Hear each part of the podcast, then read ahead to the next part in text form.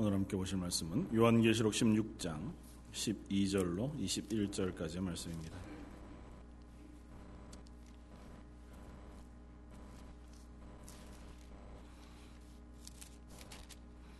요한계시록 16장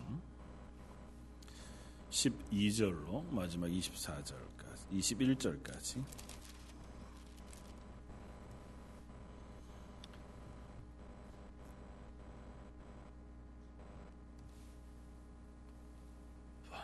찾으셨으면 우리 한 목소리 같이 한번 천천히 읽겠습니다.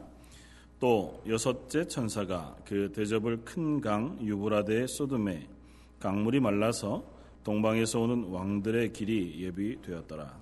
또 내가 봄에 개구리 같은 새 더러운 영이 용의 입과 짐승의 입과 거짓 선지자의 입에서 나오니 그들은 귀신의 영이라 이적을 행하여 온 천하 왕들에게 가서 하나님 곧 전능하신 이의 큰 날에 있을 전쟁을 위하여 그들을 모으더라. 보라, 내가 도둑같이 오리니 누구든지 깨어 자기 옷을 지켜 벌거벗고 다니지 아니하며 자기의 부끄러움을 보이지 아니하는 자는 복이 있도다. 새 영이 히브리어로 아마겟돈이라 하는 곳으로 왕들을 모으더라. 일곱째 천사가 그 대접을 공중에 쏟음에 큰 음성이 성전에서부터 보좌로부터 나서 이르되 되었다 하시니 번개와 음성들과 우레소리가 있고 또 큰 지진이 있어 얼마나 큰지 사람이 땅에 있어 온 이래로 이같이 큰 지진이 없었더라. 큰 성이 세 갈래로 갈라지고 만국의 성들도 무너지니 큰 성 바벨론이 하나님 앞에 기억되신 바 되어 그의 맹렬한 진노의 포도주 잔을 받음에 각 섬도 없어지고 산악도 간데 없더라. 또 무게가 한 달란트나 되는 큰 우박이 하늘로부터 사람들에게 내림에 사람들이 그 우박의 재앙 때문에 하나님을 비방하니 그 재앙이 심히 크미러라. 어, 계속해서 마지막 일곱 어, 대접의 어, 재앙에 대한 어, 것들을 우리가 보고 있습니다. 지난주에 일곱 어, 진노의 대접의 재앙이 마지막 하나님께서 이 땅을 향하여 쏟으시는 어, 심판이고 또 반면에 그 재앙의 완전함에도 불구하고 그것은 구원받지 못한 이 세상을 향하여 쏟아지는 재앙이며 구원받은 하나님의 성도들은 그 재앙에 포함되어지지 않는다고 하는 것을 보았었습니다. 그래서 이 땅을 향하여 이제는 더 이상 회개치도 아니하고 또 회개의 여지도 없는 마지막 심판을 이 땅에 쏟고 계신 것이 이 일곱 대접의 진노를 통해서 우리가 보게 되어지는 것이라는 것입니다. 아, 반면에 우리 그 성도들은 어, 이 일곱 어, 대접의 재앙들을 아, 들으면서 또 예고되어진 것을 우리가 보면서 어, 우리가 그 재앙 가운데 있지 아니하고 오히려 그 재앙이 앞으로 있을 것인 것 혹은 그 재앙 속에서 온 세상이 아, 하나님의 심판대 앞에 설 것인 것을 우리가 염두에 두고 하나님 앞에서 우리가 스스로를 삼가며 하나님의 은혜를 사모하고 죄를 회개하고 예수 그리스도로 인한 구원의 그 놀라운 것들을 사모하게 하는 은혜의 어, 심판이 되어지는 것이기도 하다는 사실 우리가 확인할 수 있습니다. 뭐 마지막 날의 심판을 우리가 가까이 보면 가까이 볼수록 또 그게 우리 눈앞에서 명확해지면 명확해질수록 우리가 할 수 있는 것 하나의 앞에서 회개하는 것밖에 없고 또 하나님의 긍휼을 구하는 기도의 자리에 나서는 것밖에 없는 것인 줄 압니다. 세상 사람들은 그렇지 않습니다. 마지막 심판 때가 가까워오면 가까울수록 스스로의 생명을 구하기 위하여 스스로 여러 방법들을 강구하고 또 오늘 본문에서 보는 것처럼 오히려 그 하나님과 대적하기 위하여 군대들을 모으고 자기의 지식들을 모으고 또 여러 가지 계획들을 세워가게 되어진다는 거죠. 뭐 물리적으로 보아도 아, 오늘 우리 본문에 나오는 아마겟돈이라고 하는 이 어, 단어가 뭐 요즘 영화에서도 자주 등장하고 심지어는 뭐 많은 노래들이나 아니면 뭐 흔히 사용되어지는 이미지로 마지막 전쟁 혹은 마지막 심판으로 쓰여집니다. 그러한 이미지로 쓰여질 때에 세상은 그 이야기를 통해서 무엇을 하고자 하냐 하면 그때가 이르면 우리가 그것을 대항해서 인류의 생명을 어떻게 연장할 것인가를 이러저러하게 준비하겠다는 겁니다. 그렇지 않습니까? 만약에 지구를 향하여 어떤 어, 행성, 뭐 별들이 돌진해 와서 지구가 멸망하게 되어질 것 같으면 그 별을 어떻게 폭파해서 지구가 생존할 것인가를 어, 계획하고 그 실행하기 위한 이야기들을 가지거나 혹은 지구가 어, 뭐 대단한 어, 위험 속에 빠지게 되었으면 지하나 혹은 커다란 어떠한 어, 안전한 어, 장치 혹은 장소들을 마련하고 그곳에 인류의 몇몇 사람들을 그 안에 모아서 생명을 유지하게 한다고 하는 어리석은 생각들을 합니다. 그러니까 하나님의 심판 앞에 섰을 때에 하나님 없는 사람들의 방법은 그것밖에 없는 거죠. 그게 눈앞에 보여지면 보여질수록 급박하게 뭐 자연재해든 어떠한 모형으로든 이 세상 가운데 하나님의 심판이 쏟아져서 더 이상은 여기에서 살아날 방법, 이 우리의 생명을 유지할 방법이 없다고 생각되어지면 세상은 그러하다는 겁니다. 하나님이 없으니까 그 하나님께 도우심을 구하는 것이 아니라 우리가 할 수 있는 능력과 지혜와 실력을 가지고 그곳으로부터 도망치거나 보호하기 위한 계획을 강구한다는 거죠. 반면에 그리스도인들은 그때가 가까우면 가까워 올수록 하나님 앞에 더 나아가게 되어진다는 겁니다. 아마 믿음의 속도는 그것으로 확인되어질 것입니다. 마지, 마지막 때가 가까우면 가까울수록 과연 내가 하나님을 더 깊이 묵상하고 그 앞에 나아가 나를 도우시기를 나를 구원해 주시기를 간구하는 자리에 설 것이냐 아니면 내 스스로의 생명을 유지하고 그것들을 보존하기 위하여 내가 가질 수 있는 할 수 있는 모든 계획들을 다 할 것이냐로 아마 구분되어질 것입니다. 오늘 본문 가운데 특별히 이 여섯 번째, 일곱 번째 어, 천사를 통하여 쏟아지는 그 대접의 재앙들을 통해서 아, 다시 한번 우리의 모습들 그리고 이 심판의 모양들을 어, 한번 살펴보고 이때에 우리가 과연 어떠 해야 할 것인가를 다시 한번 생각해 볼 수 있으면 좋겠습니다. 여섯 번째 대접을 쏟는 모습은 이렇게 이야기하고 있습니다. 또 여섯째 천사가 그 대접을 큰 강 유브라데에 쏟으며 강물이 말라서 동방에서 오는 왕들의 길이 예비되었다. 어, 하필이면 어, 뭐 앞에 수많은 이제 재앙들이 쏟아지지만 여섯 번째 천사가 쏟는 그 재앙이 큰 강 유브라데라고 하는 곳에 쏟아진다는 겁니다. 그리고 그것 때문에 강이 마른다는 거예요. 그리고 동방에서부터 오는 왕들이 그 강을 따라서 이제 마른 강을 건너서 온다는 겁니다. 이게 도대체 무엇을 의미하는 것이냐는 거죠. 어, 간단하게 얘기하면 전쟁입니다. 그래서 여섯 번째 천사가 어, 이 진노의 대접을 쏟고 나면 맨 마지막에 보면 16절에 새 영이 히브리어로 아마겟돈이라고 하는 곳으로 왕들을 모았다고 이야기합니다. 그러니까 이 아마겟돈 최후의 전쟁터 어, 그곳을 향하여 하나님의 군대와 어, 이 세상의 세력들이 모아 전쟁하는 것과 같은 어, 이미지를 이 본문을 통해서 보여줍니다. 그런데 왜 큰강 유브라데라고 하는 것을 재앙을 쏟느냐고 하면 이 큰 강 유브라데가 도대체 어디냐고 하는 것을 우리가 살펴보면 어, 분명합니다. 큰 강 유브라데라고 하는 것은 하나님의 그, 택하신 이스라엘 백성, 그러니까 아브라함에게 허락하신 이스라엘 백성에게 허락, 허락한 땅, 그 경계가 이 애굽 하수에서부터 북쪽에 있는 유브라 강까지라고 창세기 15장 아브라함에게 하나님께서 언약하여 말씀하실 때 말씀하신단 말이죠. 그러니까 다시 말하면 하나님의 나라인 이스라엘의 북쪽 경계선인 겁니다. 그리고 그 유브라데 강을 경계로 해서 그 북쪽에 있었던 나라들 중에 이스라엘과 끊임없이 대적이 되고 싸웠던 나라들이 잘 알고 있는 아수르, 바벨론 이와 같은 나라들입니다. 그러니까 큰강 유브라데가 경계가 되어서 한편으로는 이스라엘을 보호하시고 또 한편으로는 이스라엘의 어, 마지막 경계선이 되어지는 그 강을 하나님께서 이 재앙 때 쏟아, 쏟아 마르게 하신다는 겁니다. 그러니까 그 북쪽에 있던 나라들, 다시 말하면 이스라엘의 대적, 또 혹은 이 세상의 어, 주권을 가지고 있는 나라들 아수르나 바벨론과 같이 그때 당시에 그 전 세계의 주도권을 가지고 있던 나라의 왕들이 모여서 이 이스라엘을 향하여 침략해 들어오는 그런 영상들을 보여주는 거죠. 마지막 때가 되어지면 하나님의 심판 때가 되어지면 그러한 일이 일어난다는 것입니다. 그런데 이것들 세대주의자들은 그야말로 액면 그대로 받아들여서 마지막 때가 되면 아마겟돈이라고 하는 장소에 어, 세상의 군대들과 이스라엘 혹은 하나님의 군대들이 모여서 전쟁하는 것과 같은 일이 일어날 것이다 그렇게 이야기합니다. 근데 그렇게 생각할 것이 아니고 이 본문은 이렇게 이해하면 좋습니다. 마지막 때 그것은 결국은 이 세상과 하나님의 교회의 싸움이 일어나는 때라는 것입니다. 그럼 물론 우리가 계속 살펴보았던 것처럼 예수님이 부활 승천하신 이후에 교회가 세워지고 나서 지금껏 계속되어지는 싸움이고 앞으로도 계속되어질 싸움이며 결국 그것으로 인하여 끝이 날 싸움이기도 합니다.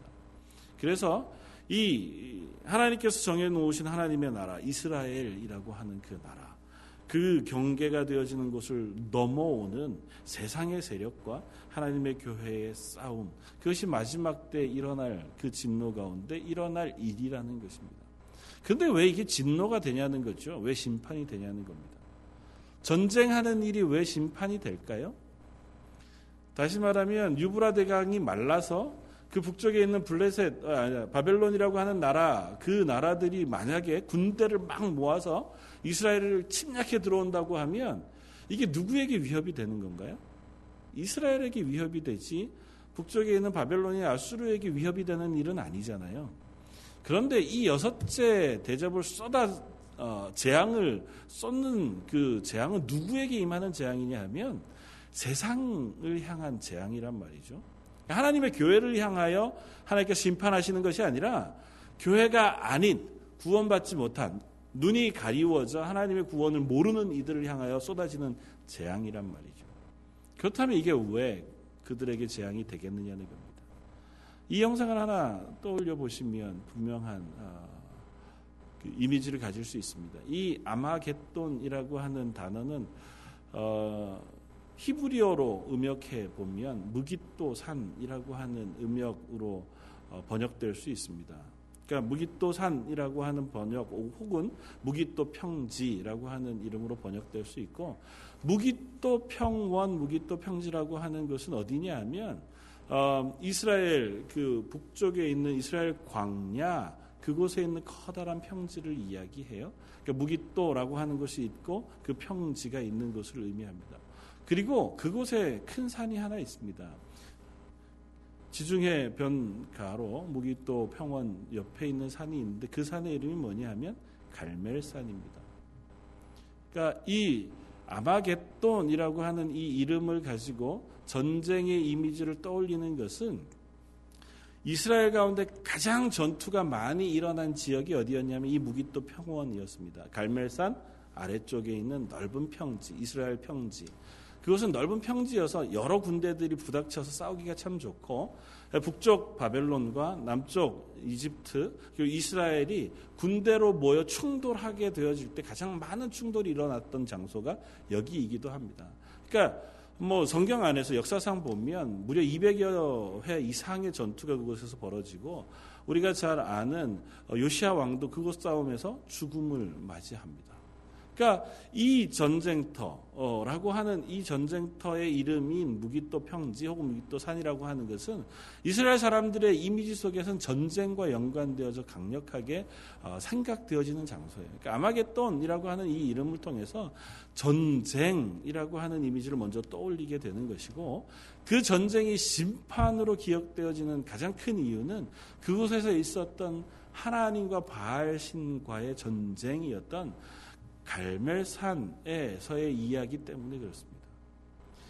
어, 이스라엘 가운데 어, 하나님이 온 이스라엘의 주인이셨다가 아합과 이세벨이라고 하는 어, 사람의 시대 때에 하나님의 선지자들이 다 죽임을 당하고 이스라엘 가운데 거짓 선지자들이 활개를 쳤었습니다. 그래서 바알과 아세라를 섬기는 선지자들이 활개를 치고 하나님을 섬기는 사람들은 하나도 간 곳 없을 때에 하나님께서 엘리야를 세우시고 그 엘리야로 하여금 이 거짓 선지자들과 싸움을 싸우게 하셨습니다. 그곳이 어디였냐면 갈멜산이었다고요. 갈멜산을 다른 말로 이야기하면 무기또 산이 되는 거예요. 그러니까 아마겟돈이 되는 겁니다. 그러니까 구약의 그 갈멜산에서 하나님께서 이 거짓 선지자들과 싸워서 그들의 목 850명이나 되는 그 거짓 선지자들의 목을 다 베어버려 하나님의 살아계신 것을 증거해낸 장소가 바로 이곳이란 말이죠.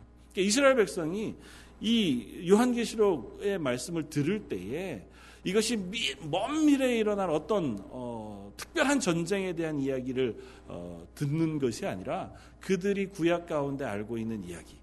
저 무기또 평지에서 일어났던 수많은 전쟁, 그 가운데서 특별히 하나님께서 거짓 선지자들을 다 제거하여 몰수히 죽였던 그 갈멜산의 전쟁을 기억하는 겁니다. 그러니까 이강 가운데 쏟아져 그곳에 전쟁이 일어난 이 최후의 전쟁이라고 하는 이미지는 하나님께서 그들을 몰수히 죽이는 전쟁의 이미지를 이스라엘 백성 가운데 말씀하고 있는 거예요. 그러니까 강이 마르고 그 강이 마른 곳을 건너는 이미지도 그런 의미에서 같은 이미지로 이스라엘 백성에게 이해되어질 수 있습니다. 어, 물이 말라서 그 강을 건넜던 기록이 구약 가운데 몇 번 나옵니다. 제일 잘 아는 기억은 출애굽 당시에 이스라엘이 홍해를 건넌 기억이. 두 번째는 이스라엘 백성이 요단강을 건너 가나안으로 들어갈 때 하나님께서 요단강을 끊으시고 마른 땅을 건너게 하셨습니다. 그 두 번 다 그 땅을 건너가 마른 땅을 건너는 그 어, 홍해와 요단강을 통해서 하나님께서 이스라엘을 구원하시고 이스라엘을 하나님의 백성으로 세우시는 그 놀라운 일을 행하시는 것을 볼 수 있습니다. 홍해 가운데는 오히려 이스라엘은 안전히 건너지만 바로의 군대들은 그곳에 수장되어지므로 하나님께서 이스라엘을 구원하시는 구원의 싸움을 싸우셨던 그 기억을 이스라엘 백성이 갖고 있잖아요. 요단강을 마른 땅으로 건너 이스라엘 백성이 건너왔을 때 그들은 비로소 이 어, 가나안 땅에 있는 수많은 족속들과 싸워 그 땅을 하나님의 땅 혹은 우리의 땅으로 정복하는 전쟁을 시작하고 얻게 되어지는 그 걸음을 걷게 되어졌단 말이죠. 그러니까 이 일곱 어, 일곱 대접을 쏟는 이 이미지 가운데 여섯 번째 대접이 유브라데 강에 쏟아지고 전쟁의 이미지로 이 우리들에게 얘기되어지는 것은 그냥 이것이 먼 미래에 있어질 어떠한 특별한 전쟁, 뭐 어떤 사람들이 얘기하는 것처럼 뭐 소련 군대 아니면 저 중국 어, 중국 군대들과 혹은 이스라엘 혹은 아랍의 군대들과 혹은 이스라엘 아니면 뭐 또 다른 어, 세력들과의 전쟁이 그 땅에서 이루어질 것 어, 그런 것이 아니고 하나님의 그 보호하심 아래 하나님의 백성과 하나님의 교회가 이 세상과 싸워 승리하는 그 영상을 이야기해 주고 있다는 것입니다. 그래서 그 뒤에 보면 13절에 그 싸움에 내가 또 봄에 개구리 같은 새 더러운 영의 영이 용의 입과 짐승의 입과 거짓 선지자의 입에서 나오니 그들은 귀신의 영이라 이적을 행하여 온 천하 왕들에게 가서 하나님과 전능하신 이의 큰 날에 있을 전쟁을 위하여 그들을 모으더라. 그러니까 거짓 선지자들이 자기의 입에 나오는 이적 혹은 그들이 행할 수 있는 세상의 수많은 능력을 가지고 사람들을 모아서 하나님을 대적하는 겁니다. 그러나 하나님을 대적하지만 하나님께서 그들을 몰수히 멸망시키는 것, 그들을 몰수히 죽이심으로 이 세상 가운데 심판을 행하시는 것이 바로 이 일곱 어, 대접 가운데 여섯 번째 대접을 통하여 우리에게 선포하시는 하나님의 말씀이고 그 말씀을 통하여 우리에게 또 다시 한번 경계하기를 원하시는 것은 15절 말씀입니다. 보라 내가 도둑같이 어리니 누구든지 깨어 자기의 옷을 지켜 벌거벗고 다니지 아니하며 자기의 부끄러움을 보이지 아니하는 자는 복이 있도다. 이 전쟁의 이야기를 하면서 하나님이 이스라엘에게 혹은 요한에게 혹은 교회에게 뭐라고 말씀하시냐면 봐라 내가 도적같이 올 것이다. 그러니 그때에 벌거벗지 아니하고 자기의 부끄러움을 보이지 아니하는 자는 다시 말하면 의의 옷을 입고 의의 삶을 살아가는 거룩한 백성의 자리에 서 있어라고 하는 요청을 하고 계신 겁니다. 하나님의 때가 도적과 같이 임할 때에 그 도적과 같이 임하는 하나님의 때를 대비하여 우리가 할 수 있는 것은 예수 그리스도의 공로로 의의 옷을 입는 것이고 그 의의 옷을 입어 이 땅 가운데 의의 삶을 살아가는 삶을 살아가도록 하나님 우리에게 요청하고 있다는 것입니다. 갈라디아 3장 27절 누구든지 그리스도와 합하여 세례받은 자는 그리스도로 옷 입었느니라. 그러니까 우리가 예수 그리스도께서 이 땅에 오시는 그 마지막 때에 우리가 해야 할 것은 예수 그리스도의 피로 옷 입는 것이라고 하는 사실을 이 말씀을 통해서 확인시켜 준다는 거죠. 고린도전서 1장 30절 예수는 하나님께로 나와서 우리에게 지혜와 의로움과 거룩함과 구속함이 되셨다고 또 선언합니다. 또 빌립보스 3장 9절에 내가 가진 의인은 율법에서 난 것이 아니 오직 그리스도를 믿음으로 말미암는 것이니 곧 믿음으로 하나님께로서 난 의이다고 얘기합니다. 우리가 이 마지막 때에 하나님께서 도적과 같이 임하셔서 이 세상 가운데 심판을 행하시는 때에 우리들이 할 바는 예수 그리스도의 의로 옷 입어 하나님의 자녀의 자리에 서는 것이라는 것입니다. 그러니까 이 재앙을 통해서 우리들에게 하나님 부탁하고 계신 것은 너희가 예수 그리스도로 옷 입어 구원받은 자녀의 자리에 서 있는지를 확인하라는 겁니다. 저 먼 미래에 있을 어떠한 전쟁을 준비하는 것이 아니라 매일의 매일의 삶 가운데 너희가 그리스도인으로 싸움을 싸우고 있느냐고 하는 질문을 하고 있는 겁니다. 어떤 의미에서 아마겟돈이라고 하는 마지막 전쟁은 지금 우리의 삶 가운데 매일매일 일어나는 전쟁이라는 것입니다. 우리로 하여금 이 땅 가운데 살아가는 매일매일의 삶 가운데 그리스도인 다움의 전쟁을 하고 있느냐고 묻는 것이란 것이, 것이 바로 이 본문이라는 겁니다.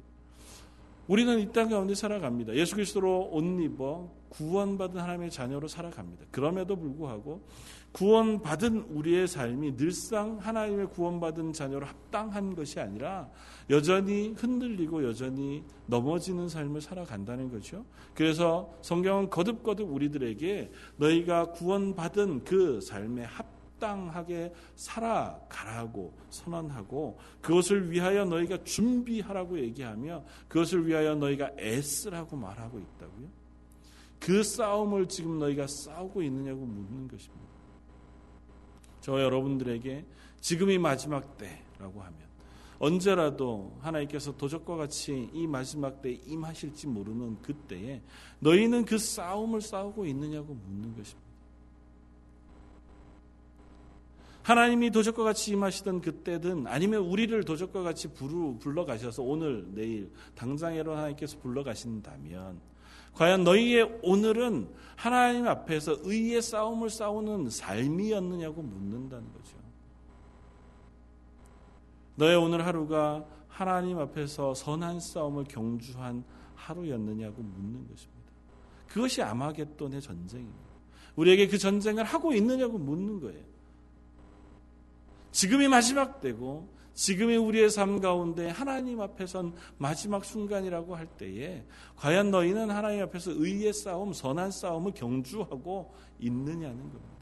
그게 우리가 선한 의로운 결과물을 내어놓느냐 혹은 그렇지 않느냐의 문제 그것을 이야기하는 것이 아니라 우리가 지금도 하나님의 십자 하나님의 구원의 은혜를 붙잡고 예수 그리스도의 십자가를 붙잡고 그 곳에 서 있기 위하여 발버둥 치는 애씀이 있느냐는 겁니다. 너의 삶이 예수 그리스도로 인하여 오늘 하루도 수고하고 있느냐는 것이고 예수 그리스도의 구원의 십자가에 대하여 너희가 간절함을 가지고 있느냐는 겁니다. 그것이 그냥 관념적으로 혹은 언어에 불과한 그것으로 우리 속에 자리매김하고 있는 것이 아니라 우리 심장 가운데 정말 뜨거운 열정으로 그것이 자리매김하고 있느냐는 거죠.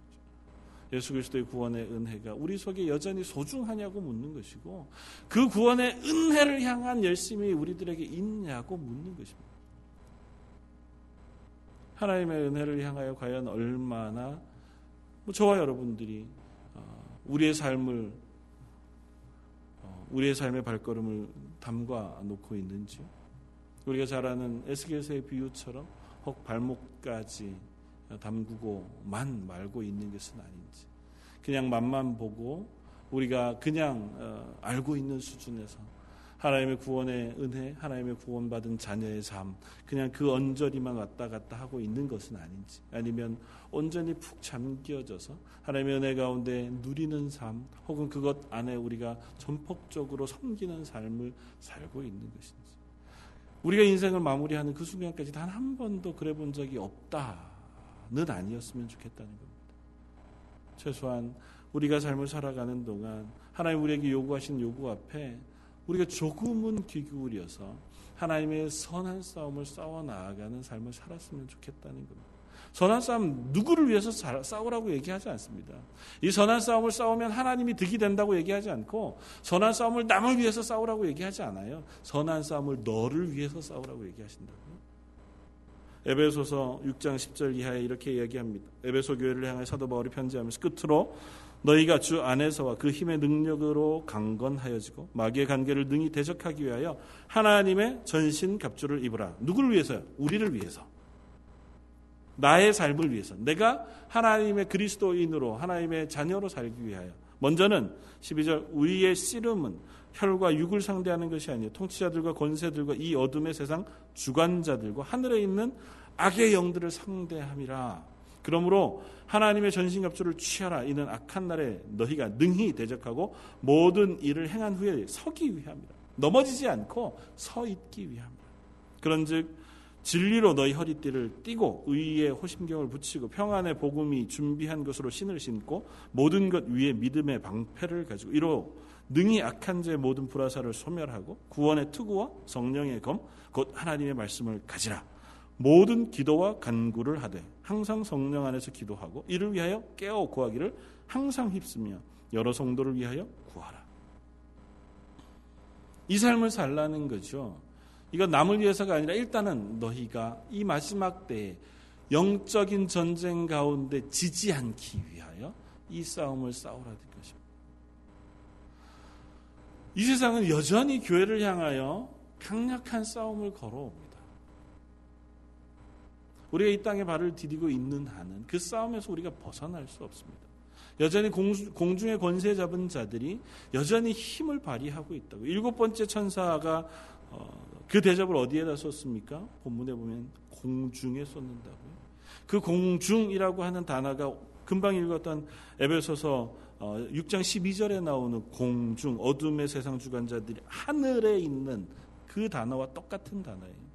이 세상을 주관하고 있는 그 공중의 세력 잡은 자들에게 하나님이 대접을 쏟으셔서 그것을 완전히 멸하시기 전까지는 우리들에게 여전한 전투가 싸움이 존재한다고요. 그러니까 그 싸움을 싸우는데 나는 그냥 괜찮네 그러고 있어서는 안 된다는 거죠. 투구도 쓰지 아니하고 갑옷도 입지 아니하고 칼도 들지 않고 방패도 갖지 않고 그냥 내 멋대로 그냥 서서 평안하게 있어서 가지고는 그 싸움을 통과하고 나서 온전히 서 있기가 힘들다고 얘기한다고요.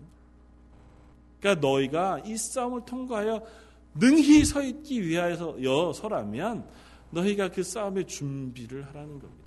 전신갑주를 취하라는 거죠. 기도하고 말씀을 상고하며 믿음과 온전한 구원의 확신 가운데 서 있으라는 겁니다. 그리고 그것을 점검해 보라는 거죠. 그게 그냥 머릿속에 있는 관념적인 언어가 아니라 우리 삶 속에서 실제적으로 고백되어지는 신앙의 고백이 되라고 말하는 거예요. 그러면 너희가 그 싸움을 아무리 통과해도 넘어지지 않을 거라는 거죠. 이 세상 가운데 너희를 향해 아무리 악한 사탄의 계계가 있다 할지라도 넘어지지 않을 거라는 겁니다. 마지막 때가 다가오면 온갖 경고를 하고 계시잖아요. 하나님께서 그들이 어떻다고 용의 모습으로 커다란 음녀의 모습으로 컨성 바벨론의 모습으로 그들이 세상의 경제를 주관하고 세상의 정치를 다 어, 휘어잡은 권세를 가지고 우리들을 대적하러 온다니까요. 어느 누구도 개인의 힘으로 그것을 대적해서 이길 방법이 없다고요. 전에 우리가 살펴봤던 666이라고 하는 것은 마찬가지예요. 세상의 모든 경제의 권력을 다 휘어잡아서 그 앞에 복종하지 아니하면 우리가 부하게 살고 평안하게 살 수 없는 세력을 가지고 우리를 대적해 온다는 거예요. 그럴 때에 기꺼이 그 앞에서 믿음을 너희가 어, 가지고 그 앞에 대적해 낼 수 있느냐고 묻는 겁니다. 난 예수 그리스도를 믿음으로 내가 굶을지언정 내가 당신 앞에 무릎 꿇지 않겠다고 하는 믿음을 너희가 가질 자신이 있느냐고 묻는 거예요. 아, 아직은 우리들한테 그런 일이 없어서 우리가 그런 것에 어떤 위협을 받지 않는지 모르죠. 그러나 호시탐탐 우리의 삶 속에 아마 그런 위협들이 다가올 겁니다. 우리의 신앙, 우리의 믿음을 흔들 만한 유혹들과 우리의 믿음을 흔들 만한 수많은 것들이 우리들에게 찾아올 겁니다. 지난주에 말씀드렸지만 뭐 계속해서 거듭 우리가 말씀을 나누지만 그것이 눈에 보이는 것일 때는 우리가 싸우기가 쉬워요. 칼을 들이대고 너 교회 갈래? 예수 믿을래? 아니면 죽을래? 그건 눈에 보이잖아요. 그러니까 나 예수 믿을래요 하면 된다고요. 근데 눈에 보이지 않는 싸움은 그 영적인 싸움은 우리가 분별해낼 수 있어야 한다고요. 그러기 위해서 우리가 하나님 앞에 나 스스로를 바로 세우는 열심이 있어야 한다고요. 그냥 흐리멍텅하게 그렇게 지나가는 것으로 우리의 신앙이 잘 지켜지지 않는다고요. 우리가 하나님의 앞에서 온전한 신앙생활을 해 나아가기가 쉽지 않다고요. 요한계시록을 통해서 우리에게 말씀하시는 것은 그것입니다. 지금이 마지막 때며 그때가 우리들과 싸움을 싸우려고 하는 세상과 싸움 가운데 놓여져 있는 인생이라고 하는 것을 우리에게 얘기한다고요. 그런데 그 싸움 결국은 어떻다고요? 우리의 승리로 끝이 날 거라고요. 그러니 용기를 내고 싸우라는 겁니다. 싸울 희망을 가지라는 거예요. 그 싸움이 앞을 한치도 알 수 없는 싸움이어서 너희가 목숨을 걸고 싸워도 이길까 질까 걱정하지 말라는 거예요. 그게 아니고 하나님이 이 싸움을 승리하게 하실 터이니 그 싸움 앞에 지지 않게 해 너희 스스로의 삶을 풍성한 곳에 하나님의 은혜 가운데 놓아두라는 것입니다.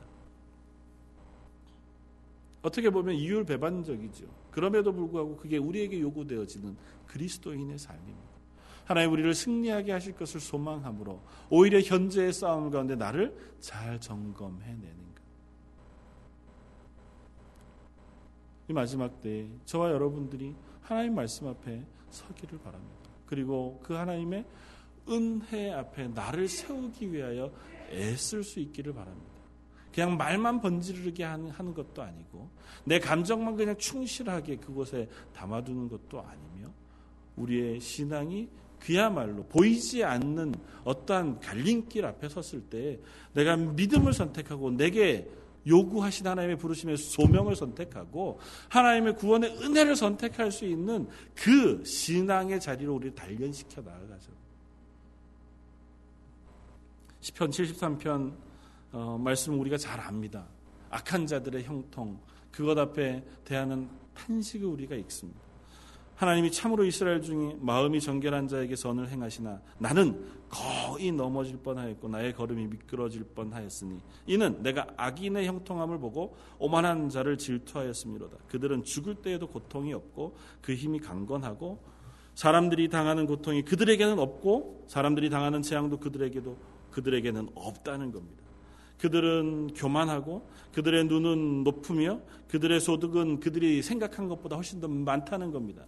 그런 상황을 볼 때 너희가 실망하지 않을 자신이 있냐고 묻는 겁니다. 그런 것을 보고도 너희의 믿음을 지킬 그러한 용의가 있느냐고 묻는 겁니다. 너희 눈앞에 일어나는 현상, 이 세상이 그 악인이 형통하는 세상의 현실을 보고도 하나님이 살아계시다는 사실을 너희가 의심하지 않을 만큼의 믿음을 가지고 있느냐고 묻는다고요. 우리의 싸움은 그것과의 싸움입니다. 나의 하루가 어쩌면 고난 가운데 있고 나의 하루가 어쩌면 불행한 가운데 있을 수 있어요. 정말 괴롭고 힘겨운 자리에 놓여 있을 수 있습니다. 몸도 아프고 상황도 어렵고 그야말로 뭐 하나 눈앞에 보이는 온전한 해결책이 보이지 않는 그 자리에 놓여 있을 수도 있어요. 아무리 기도해도 하나님이 응답하지 않는 것처럼 느껴질 수도 있다고요. 성경에 수많은 사람들이 그랬던 것처럼 눈물로 베개를 적시며 기도해도 그 무엇 하나가 변하지 않는 것과 같고 어떤 이는 보면 악하게 행동하는데 그 사람의 문제는 하나도 그냥 그 순간 바로 해결되는 것까지 보일 때가 있다고요. 그럴 때 묻는 겁니다. 그때도 너는 하나님을 너의 구주 하나님으로 인정할 수 있느냐고 묻는 거예요. 그때도 하나님이 약속하신 이 언약의 약속을 부여잡고 그것이 참인 줄 알고 그것 앞에 서서 아멘으로 응답할 수 있느냐고 묻는 겁니다. 시편 2편에 어찌하여 이방 나라들이 분노하며 민족들이 헛된 일을 꾸미는가 세상의 군왕들이 나서며 관원들이 서로 꾀하여 여호와와 그의 기름 부은 자들을 대적하며 우리가 그들의 맨 것을 끊고 그들의 결박을 벗어버리자 하는도다. 세상은 그러하다고요. 그런데 시편의 이 기자가 뭐라고 노래합니까? 3절에 하늘에 계신 이가 웃으시며 주께서 그들을 비웃으시로. 그때 분을 바라며 진노하사 그들을 놀라게 하여 이르기. 내가 나의 왕을 내 거룩한 산 시원에 세웠다 하시리라. 내가 여호와의 명령을 전하노라. 여호와께서 내게 이르시기를 너는 내 아들이라. 오늘 내가 너를 다하도다. 내게 구하라. 내가 이방 나라를 내 유업으로 주리니 내 소유가 땅 끝까지 이르리로다. 내가 철장으로 그들을 깨뜨리며 질그릇같이 부수리라 하시도다 그런즉 군왕들아 너희는 지혜를 얻으며 세상의 재판관들아 너희는 교훈을 받을지어다 여호와를 경외함으로 섬기고 떨며 즐거워할지어다. 그의 아들에게 입 맞추라. 그렇지 아니하면 진노하심으로 너희가 길에서 망하리니 그의 진노가 급하심이라. 여호와께서 피하는 모든 사람은 다 복이 있도다. 이것이 우리의 믿음의 고백이 되느냐는 것입니다. 하나님은 이것을 우리에게 약속하셨습니다. 오늘 계시록에 여섯 번째 재앙, 일곱 번째 재앙을 쏟아 이 땅 가운데 부으시는 하나님 뭐라고 말씀하시냐면 다 이루었다고 말씀하신다. 이것으로 통하여 하나님이 이 세상을 향하신 구원의 계획을 완성하신다. 하나님 이 세상을 향하신 심판도 끝내신다고 말씀하십니다. 시작하신 하나님께서 끝내실 때까지 쉬지 않고 일하시겠다고 선언하신다고. 다만 지금은 그 중간에 있어요. 그때가 지금 아직 얼마가 남았는지 얼마의 지점에 놓여 있는지 모르죠. 우리의 인생의 삶이 지금 어느 지점쯤인지 우리는 도저히 알 수 없습니다. 그러나 그 싸움은 끝이 나요. 그런데 그 끝까지 가기 전에 지금은 현재는 여전히 세상의 세력과 싸우는 싸움의 삶을 살아간다고요. 우리의 영적인 전쟁 가운데 우리는 놓여져 있다고요. 끊임없이 우리를 시험하고 넘어뜨려서 우리가 우리의 믿음의 연약한 자리에 내려놓기를 기뻐하는 세상의 세력과 우리 싸움을 싸우고 있다고요. 그리고 그 싸움 끝에 도적과 같이 하나님 우리를 불러가시고 이 땅 가운데 하나님이 오시겠다고 선언하신다고요. 그 싸움을 싸우라 하고 말하고 있다고요. 사랑하는 성도 여러분, 저 여러분들이 그 싸움 싸우는 자리에서 두려워하지 아니하고 담대히 설 수 있기를 바랍니다. 오늘도 그 싸움을 싸우는 줄 알아서 나를 한번 점검해보고 내가 그래도 믿음의 자리에 서 있나 확인해 볼 수 있는 저와 여러분들이면 좋겠습니다. 이게 일상의 삶입니다. 어느 날 특별하게 임하는 우리의 어떤 점검할 그런 날이 아니라고요. 1년 내도록 공부한 거 연말에 어, 뭐 기말고사 혹은 학기말고사를 보아서 한 번 시험 끝내는 그 시험이 아니라고요. 대학 입학 수능 고사처럼 12년 동안 공부한 거 하루 만에 딱 결정해 시험 보고 그것으로 통과 아닌가를 결정하는 싸움이 아니라 매일 매일 우리의 삶 속에 일어나는 싸움이라. 아침에 눈을 뜨면서 혹은 저녁에 잠 자기 전에 아니면 잠 자는 동안에도 우리 가운데 일어나는 싸움이라고요. 우리가 밥을 먹을 때마다 잠을 잘 때마다 혹은 이야기하고 사람을 만날 때마다 우리 속에 거듭거듭 일어나는 싸움이라고요. 세상은 그 세세한 곳에서 우리의 영적인 부분을 건드리고 넘어뜨리기 위하여 수고하는 세력과의 싸움을 싸우고 있다. 사랑하는 성도 여러분. 그 싸움 속에 우리가 놓여 있음을 기억하되 그 싸움이 승리로 끝난다고 하는 하나님의 선언을 잊지 않고 서 있을 수 있기를 바랍니다. 그래서 그 싸움을 오늘도 내가 신실하게 싸우겠습니다. 내가 이, 싸, 이 싸움 가운데 승리함으로 내 주변에 있는 이들과 함께 하나님의 교회가 되겠습니다. 우리를 교회로 모으신 것은 나 혼자 싸움을 승리하는 것으로 끝나는 것이 아니라 내 싸움이 승리함으로 내 옆에 있는 또 다른 성도를 돕고 그들과 함께 이 싸움을 싸워 나가도록 우리를 모으셨다고요. 그러니까 믿음이 약한 자들이 있죠. 이 싸움에 지고 있는 사람들도 있습니다. 이 싸움이 무엇인지 모르는 사람들도 있죠. 혹 그 싸움을 열심히 싸우다가 때로는 낙심한 자리에 있는 사람들도 있을 수 있습니다. 그럴 때 우리가 함께 그 싸움을 싸우는 겁니다. 내가 대신 그 사람을 위하여 기도해 줌으로 내가 그 사람의 손을 부여잡고 같이 예배 자리에 나오므로 함께 격려하여 하나님의 믿음의 자리에 서 있을 수 있도록 수많은 유혹과 수많은 도전들이 세상에서 우리를 향해 어, 향하여 옵니다. 너 이렇게 하면 조금 더 나은 삶을 살 수 있어. 조금 더 평안할 수 있고, 조금 더 괜찮을 수 있어. 지금보다 훨씬 더 나아라고 유혹하는 유혹 앞에 그것이 아니라 하나님 앞에 네가 믿음의 고백대로 사는 것, 그 삶에 서 있기를 우리가 격려하는 것이고 위로하는 것이고 붙잡아 세우는 것입니다. 때로는 책망해서, 때로는 그를 견책해서라도 함께 교회로 섭시다. 함께 하나님의 교회로 우리가 싸워갑시다고 이야기하는 것이 저와 여러분들의 임무인 줄 압니다. 제발 부탁하기는 저와 여러분들의 믿음이 머릿속에 있는 관념이 아니기를 바랍니다.